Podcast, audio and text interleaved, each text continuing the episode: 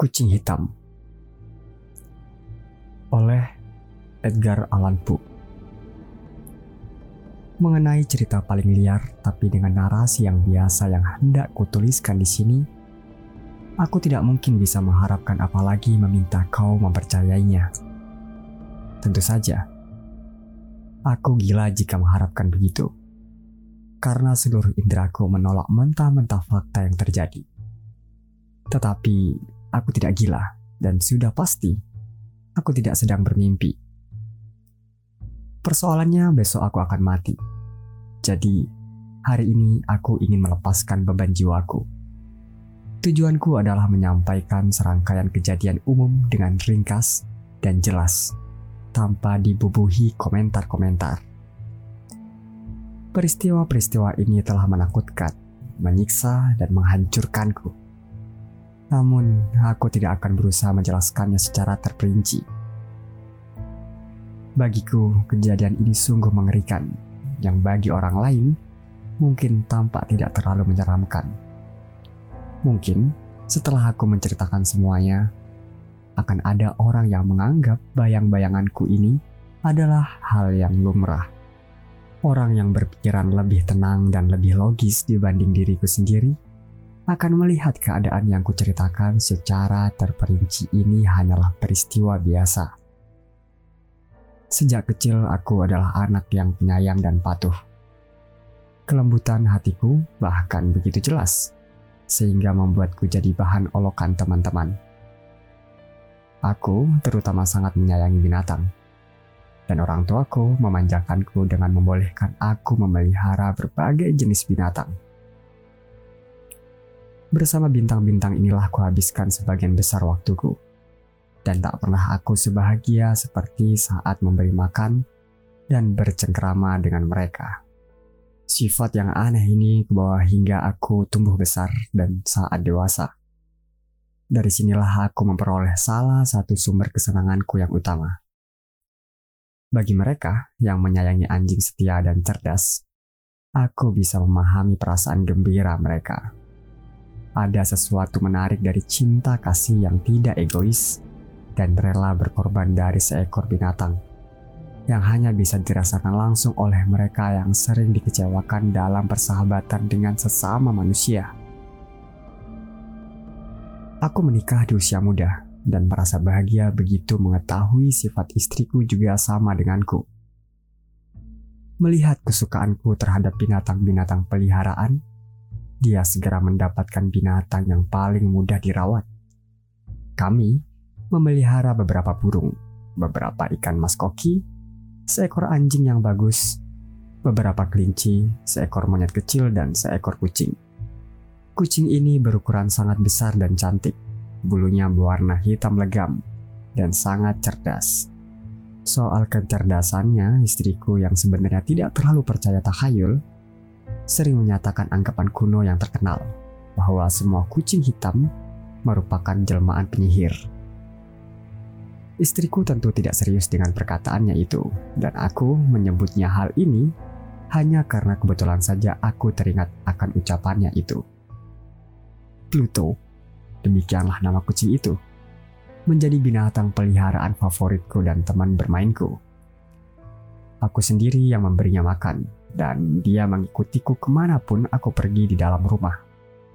Bahkan, aku harus bersusah payah mencegahnya mengikutiku hingga ke jalanan Persahabatan kami berlangsung selama beberapa tahun. Bahkan ketika watakku mulai berubah memburuk gara-gara kecanduan minuman alkohol, sehingga aku sering mabuk-mabukan. Aku malu untuk menceritakannya. Dari hari ke hari, suasana hatiku makin tidak menentu. Aku makin sering lekas marah, makin tidak mempedulikan perasaan orang lain. Aku berbicara kasar kepada istriku, akhirnya Aku bahkan melakukan kekerasan terhadapnya. Binatang-binatang peliharaanku pastinya juga turut mengalami perubahan sifatku. Tidak hanya aku mengabaikan mereka, tapi juga memperlakukan mereka dengan semena-mena. Namun terhadap Pluto, aku masih menyimpan sedikit perhatian, sehingga mencegahku menganiayanya. Sementara aku tidak segan-segan menganiaya kelinci, monyet, atau bahkan anjing ketika mereka mendekatiku tanpa sengaja atau dengan sengaja karena ingin dibelai. Tapi penyakitku semakin parah. Karena penyakit bagaikan alkohol dan pada akhirnya Pluto pun yang kini menjadi tua dan agak menjengkelkan mulai terkena imbas kemarahanku. Suatu malam aku pulang ke rumah dalam kondisi mabuk berat. Setelah minum minuman di salah satu bar langgananku di kota. Aku merasa kucing itu menghindariku. Aku pun mencengkeramnya. Karena takut akan sikap kasarku, dia menggigit tanganku hingga terluka sedikit. Seketika marahku meluap bak kerasukan setan. Aku tidak lagi mengenali diriku sendiri. Jiwaku serasa langsung melayang meninggalkan ragaku dan roh yang lebih kejam merasuki ragaku. Dari kantong mantelku ambil pisau lipat kecil. Kubuka pisaunya Ku genggam leher kucing malang itu dan dengan lambat kucukil satu matanya. Sewaktu aku melakukan kekejian terkutuk ini, mukaku memerah, memanas, dan tubuhku bergetar. Ketika kesadaranku pulih pada pagi hari, terbangun dari tidur nyenyak setelah melewati malam melelahkan, perasaanku campur aduk, merasa takut sekaligus menyesal atas kejahatan yang kuperbuat semalam. Tapi perasaan bersalah itu tidak terlalu membebaniku. Aku kembali minum-minum hingga mabuk dan segala ingatan akan perbuatanku itu pun langsung lenyap. Saat itu keadaan si kucing perlahan membaik. Rongga matanya yang tercungkil terlihat mengerikan. Tapi dia tidak lagi tampak kesakitan. Dia berjalan-jalan di dalam rumah seperti biasanya. Tapi sudah kuduga, dia lari ketakutan saat kudekati. Awalnya hatiku begitu sedih melihat kebencian yang jelas diperlihatkan binatang yang dulu pernah sangat menyayangiku. Namun, perasaan ini segera berubah menjadi rasa jengkel. Lalu aku kembali dirasuki sesuatu, roh yang suka menentang. Karena roh inilah cara berpikirku menjadi kacau. Tapi aku tidak yakin lagi jiwaku masih hidup yang tertinggal hanyalah sifat yang suka menentang ini, yang merupakan salah satu dorongan primitif hati manusia. Salah satu kemampuan atau sentimen dasar yang mengatur karakter manusia. Barang siapa yang tidak berulang-ulang kali menyadari dirinya melakukan tindakan yang kecil atau bodoh, hanya karena dia tahu seharusnya dirinya tidak berbuat demikian. Tidakkah kita punya kecenderungan untuk melanggar apa yang disebut hukum? hanya karena kita memahami hukum itu tidak boleh dilanggar. Roh yang suka menentang inilah yang merasukiku pada perusakan terakhir. Keinginan jiwa untuk menyakiti diri sendiri, untuk melakukan kekerasan, untuk bertindak tidak benar hanya karena tindakan itu memang tidak benar, inilah yang mendorongku untuk terus dan akhirnya menyelesaikan penderitaan yang kuberikan pada binatang tak bersalah itu. Suatu pagi, tanpa berperasaan, kulilitkan simpul tali di sekeliling leher kucing itu dan menggantungnya pada dahan sebuah pohon. Aku menggantungnya dengan berlinang air mata dan dengan penyesalan yang mendalam di hatiku. Aku menggantungnya karena aku tahu dia mencintaiku dan karena aku merasa dia tidak pernah menyerangku. Aku menggantungnya karena aku tahu dengan berbuat demikian, aku melakukan sebuah dosa. Dosa mematikan yang akan menghancurkan jiwaku. Dosa yang bahkan melampaui jangkauan pengampunan tak terhingga dari Tuhan Maha Pengampun lagi Maha-Maha Besar. Pada malam harinya, setelah melakukan perbuatan keji ini, aku terbangun dari tidur oleh desis api tirai-tirai ranjangku terlalap api.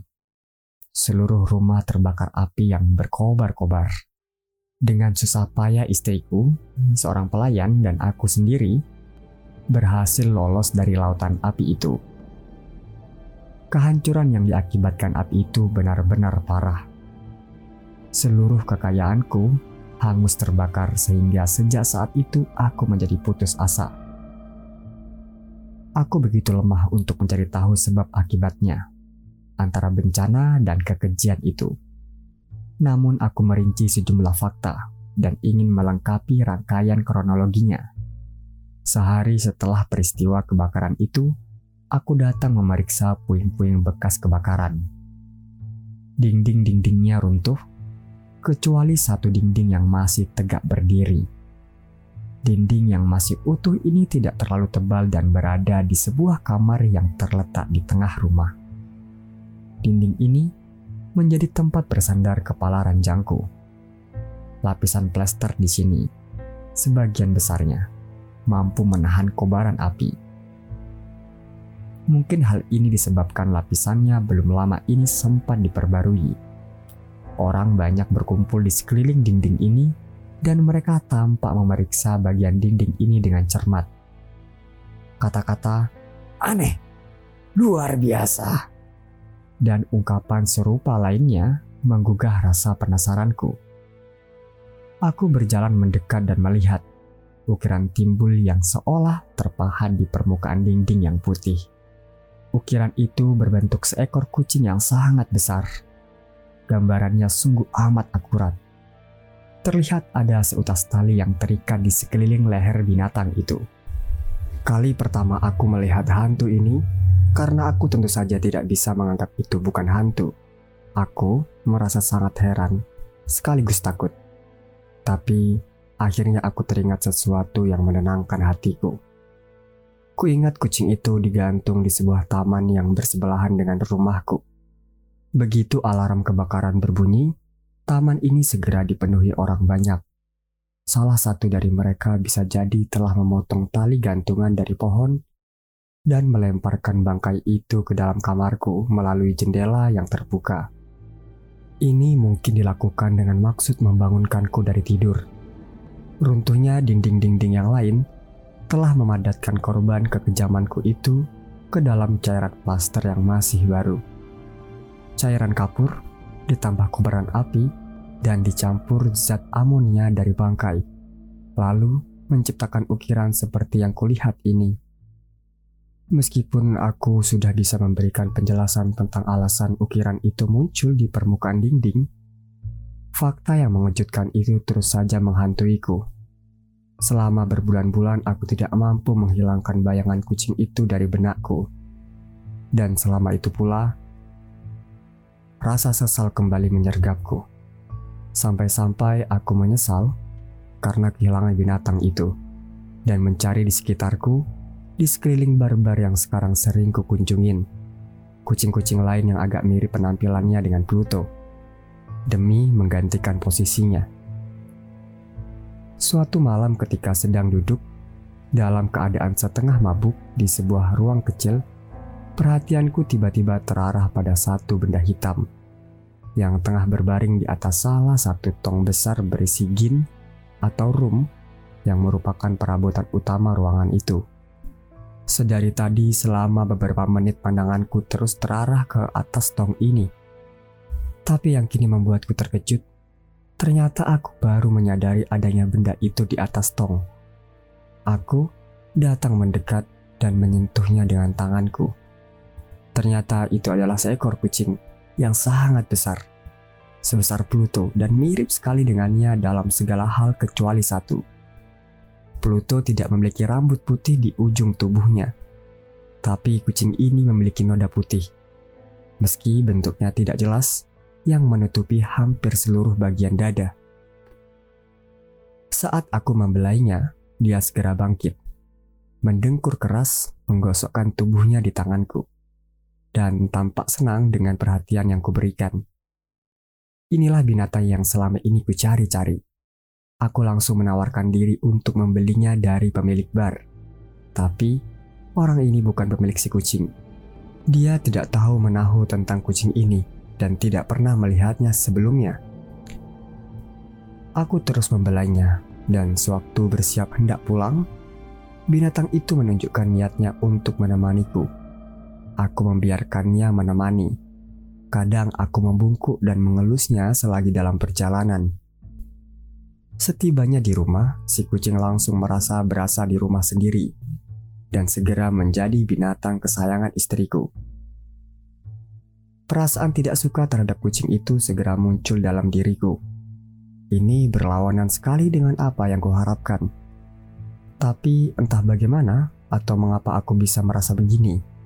Kesukaannya yang tampak jelas terhadap diriku agak menjijikkan dan mengganggu. Lama-kelamaan, perasaan jijik dan terganggu ini berubah menjadi kebencian. Aku menghindari binatang itu. Perasaan malu dan kenanganku akan perbuatan kejamku yang dulu pernah kulakukan mencegahku untuk menyiksanya secara fisik. Selama beberapa minggu, aku tidak memukul atau menganiayanya secara kasar.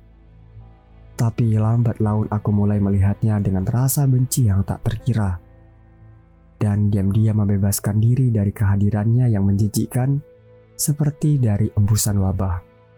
Ku yakin yang menambahkan rasa benciku terhadap binatang itu adalah pada pagi hari. Setelah kubawa pulang kucing itu, aku mengetahuinya bahwa seperti halnya Pluto, kucing itu kehilangan salah satu matanya. Tapi, keadaan ini malah membuat istriku makin menyayanginya.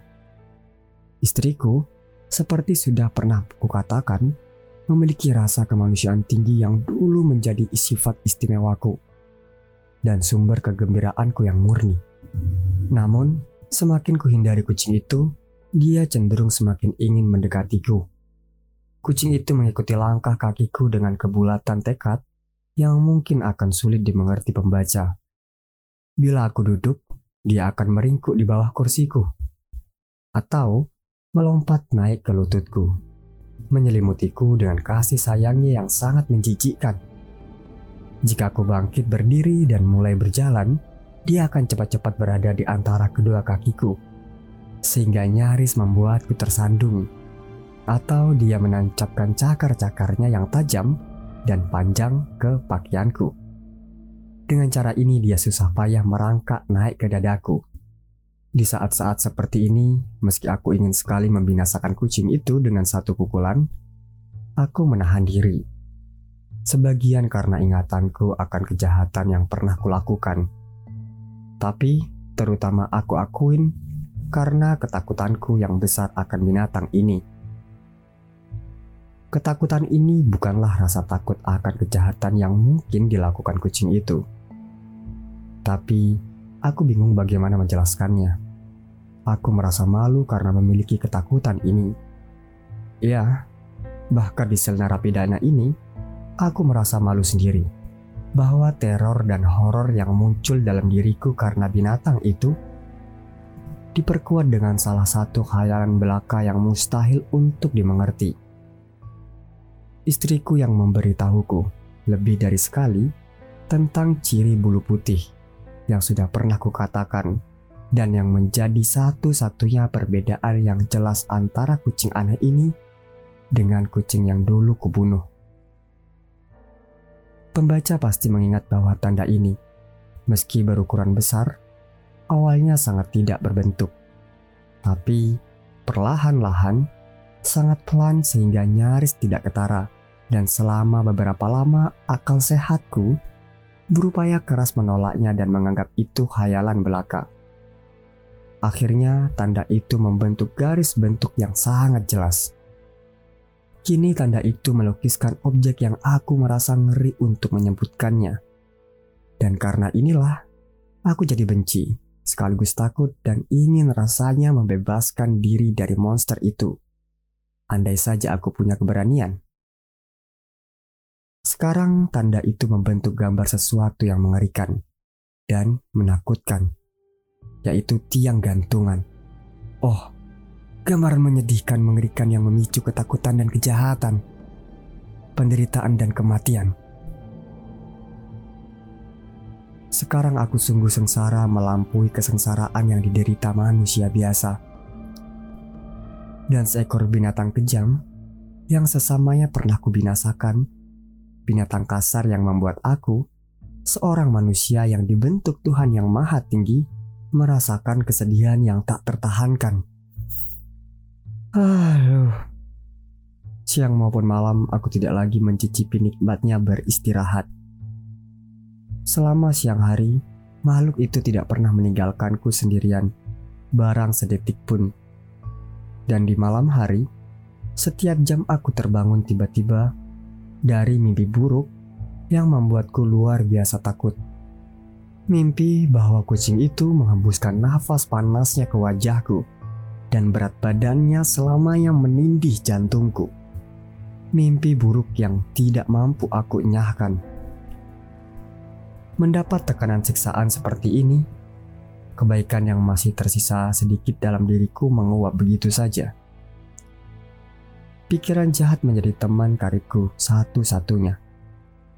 Pikiran yang paling jahat Suasana hatiku yang suka berubah-ubah menguat menjadi rasa benci akan segala sesuatu dan segala makhluk hidup. Sementara itu, istriku yang tak pernah mengeluh selalu saja menjadi sasaran ledakan amarahku yang tak terkontrol, tiba-tiba dan sering terjadi. Suatu hari, karena ada sedikit urusan, istriku menemaniku ke gudang bawah tanah di bangunan tua yang terpaksa kami diami karena kemiskinan kami. Kucing itu mengikutiku menuruni tangga yang curam dan nyaris saja membuatku terjungkal. Rasa jengkelku memuncak jadi kemarahan yang membabi buta. Seraya mengangkat sebilah kapak dan dalam kemurkaan aku melupakan rasa takut yang hingga kini menahan tanganku untuk tidak melukai binatang itu. Aku mengarahkan serangan ke kucing itu yang tentunya akan menyebabkannya langsung mati kalau saja kapak itu menancap sesuai keinginanku. Tapi serangan ini ditahan oleh tangan istriku. Terdorong rasa murka yang besar karena istriku tercampur. Aku menarik tanganku dari genggamannya dan menanamkan kapak itu di kepalanya. Istriku mati seketika tanpa mengerang sedikit pun. Sesudah melakukan pembunuhan sadis ini, aku segera memikirkan baik-baik cara menyembunyikan mayatnya. Aku tahu aku tidak bisa mengeluarkannya dari rumah, baik siang hari ataupun malam hari, tanpa resiko terlihat oleh para tetangga. Banyak rencana berseliweran di benakku di satu waktu, aku sempat terpikir untuk memotong-motong mayatnya menjadi potongan-potongan kecil dan membakarnya di perapian. Di lain waktu, kuputuskan untuk menggali kuburan di lantai gudang bawah tanah. Selain itu, kupertimbangkan untuk membuangnya ke dalam sumur di halaman atau mengepaknya di dalam sebuah kotak seolah barang biasa. Dengan pengaturan biasa, dan meminta seorang pengantar barang untuk mengambilnya dari rumah. Akhirnya tercetus ide yang kuanggap jauh lebih baik dibanding ide-ide lainnya tadi. Kuputuskan untuk menguburnya di dalam dinding di gudang bawah tanah. Sebagaimana para rahib di abad pertengahan pernah menguburkan korban-korbannya dengan cara seperti itu. Gudang bawah tanah adalah tempat yang sangat cocok untuk menjalankan maksudku ini. Dinding-dindingnya dibangun dengan struktur yang longgar, dan belakangan ini dilapisi seluruhnya dengan plaster kasar. Dan tingginya kelembapan udara di ruangan ini membuat lapisan plasternya sulit mengeras. Selain itu, pada salah satu dindingnya terdapat bagian yang menonjol, bekas cerobong asap atau perapian yang telah ditutup dengan bata sehingga menyerupai bagian dinding yang lain. Aku sangat yakin mampu memindahkan batu-batu bata itu, memasukkan mayat istriku, dan menyusun kembali dinding-dinding itu seperti semula, sehingga tidak ada seorang pun yang bisa menemukan sesuatu yang mencurigakan. Perhitunganku ini tidaklah meleset, dengan memakai linggis, aku mudah mencungkil batu bata itu. Dan setelah dengan hati-hati menyandarkan mayat istriku pada dinding bagian dalam, aku menyusun kembali keseluruhan struktur dinding itu seperti sedia kala. Sesudah memperoleh semen, pasir, dan serat, dengan segala perhitungan yang tepat, aku menyiapkan lapisan plester yang tidak bisa dibedakan dengan lapisan lama. Dan dengan sangat berhati-hati, Kusapukan lapisan ini pada susunan batu bata yang baru. Sewaktu pekerjaan ini selesai dilakukan, aku merasa puas dengan hasilnya. Dinding itu sama sekali tidak menunjukkan tanda-tanda pernah diusik. Sisa-sisa rongsokan di lantai kubersihkan dengan sangat cermat. Dengan bangganya kupandangi seluruh ruangan dan berkata kepada diri sendiri, di sinilah setidaknya pekerjaanku tidak sia-sia. Langkahku berikutnya adalah mencari binatang yang menyebabkan keadaan yang sangat mengenaskan ini. Karena aku sudah bertekad bulat untuk membunuhnya. Andaikan aku melihatnya saat itu juga, nasibnya sudah bisa dipastikan. Tapi kelihatannya binatang cerdik itu menyadari bahwa aku berniat menghabisinya. Setelah melihat kemurkaanku sebelumnya, sehingga dia sengaja menghindariku mustahil rasanya menggambarkan atau membayangkan kelegaan membahagiakan yang memenuhi sanubariku karena kepergian makhluk menjijikkan itu. Dia pun tidak muncul pada malam hari, sehingga setidaknya selama satu malam sejak kehadirannya di dalam rumah, aku tidur dengan tenang dan nyenyak. Ya, tidur lelap meskipun beban karena pembunuhan yang telah kulakukan masih mengelanyuti jiwaku. Hari kedua dan ketiga pun berlalu, dan periksaanku itu tetap tidak muncul. Sekali lagi aku bernapas lega bagi orang yang merdeka. Monster yang menakutkan itu telah meninggalkan rumah ini selamanya. Aku tak perlu lagi melihatnya. Betapa bahagianya aku ini.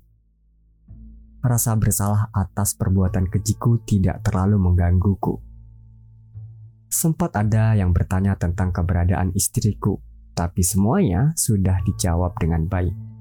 Bahkan proses pencarian dilakukan, tapi tentu saja tidak ditemukan apa pun. Aku yakin akan bahagia selamanya. Hari keempat setelah peristiwa pembunuhan itu, sekelompok petugas kepolisian tanpa diduga-duga datang ke rumah dan memeriksa kembali seisi rumah dengan teliti. Namun, karena merasa yakin tempat aku menyembunyikan mayat istriku tidak akan pernah ditemukan, aku sama sekali tidak malu. Para petugas polisi memintaku menemani mereka selama proses pencarian. Mereka menyelidiki setiap sudut rumah. Akhirnya, untuk ketiga atau kali keempat, mereka turun ke gudang bawah tanah. Aku sama sekali tidak takut. Jantungku berdetak dengan tenang layaknya orang yang tak bersalah. Aku berjalan menyusuri gudang. Tanganku terlipat di depan dada ketika aku mengelilingi ruangan dengan tenangnya. Petugas polisi benar-benar puas dengan hasil pencarian mereka dan bersiap hendak pergi. Bukan main gembiranya hatiku hingga sulit mengekangnya. Aku ingin sekali mengucapkan sepatah kata karena merasa penuh kemenangan untuk memberikan kepastian kepada mereka bahwa aku tidak bersalah. Tuan-tuanku, ujarku, ketika sekelompok polisi itu menaiki tangga. Saya senang telah menghilangkan kecurigaan kalian. Semoga Anda sekalian diberi kesehatan dan kebaikan Omong-omong, tuan-tuan, rumah ini dibangun dengan sangat baik. Meskipun ingin sekali mengatakan sesuatu dengan meyakinkan, aku justru sama sekali tidak tahu apa yang kucapkan. Saya bisa katakan rumah ini dibangun dengan baik sekali. Dinding-dinding ini, kalian lihat kan tuan-tuan? Dinding-dinding ini disusun dengan kokoh, dan dengan keberanian luar biasa, Ku ketuk dinding itu keras-keras dengan menggunakan tongkat yang kubawa.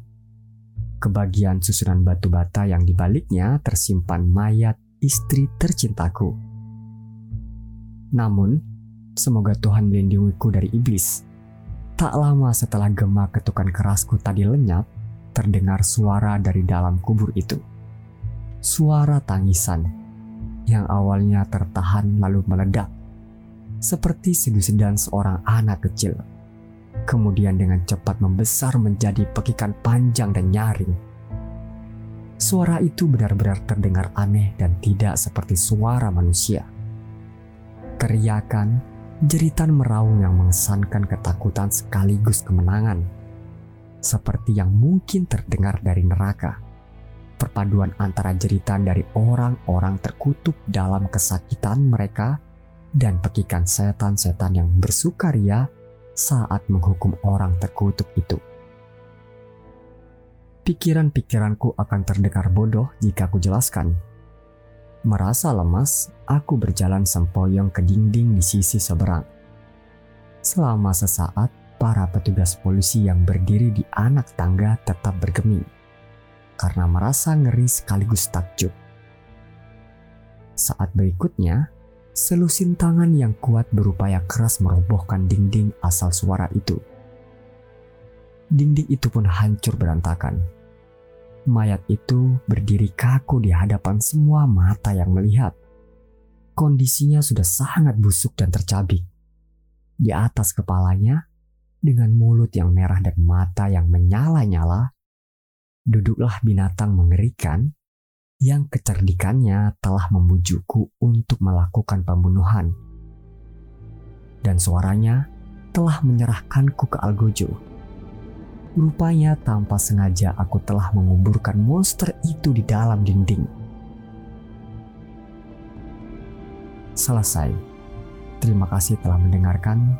Sampai jumpa di cerita pendek selanjutnya.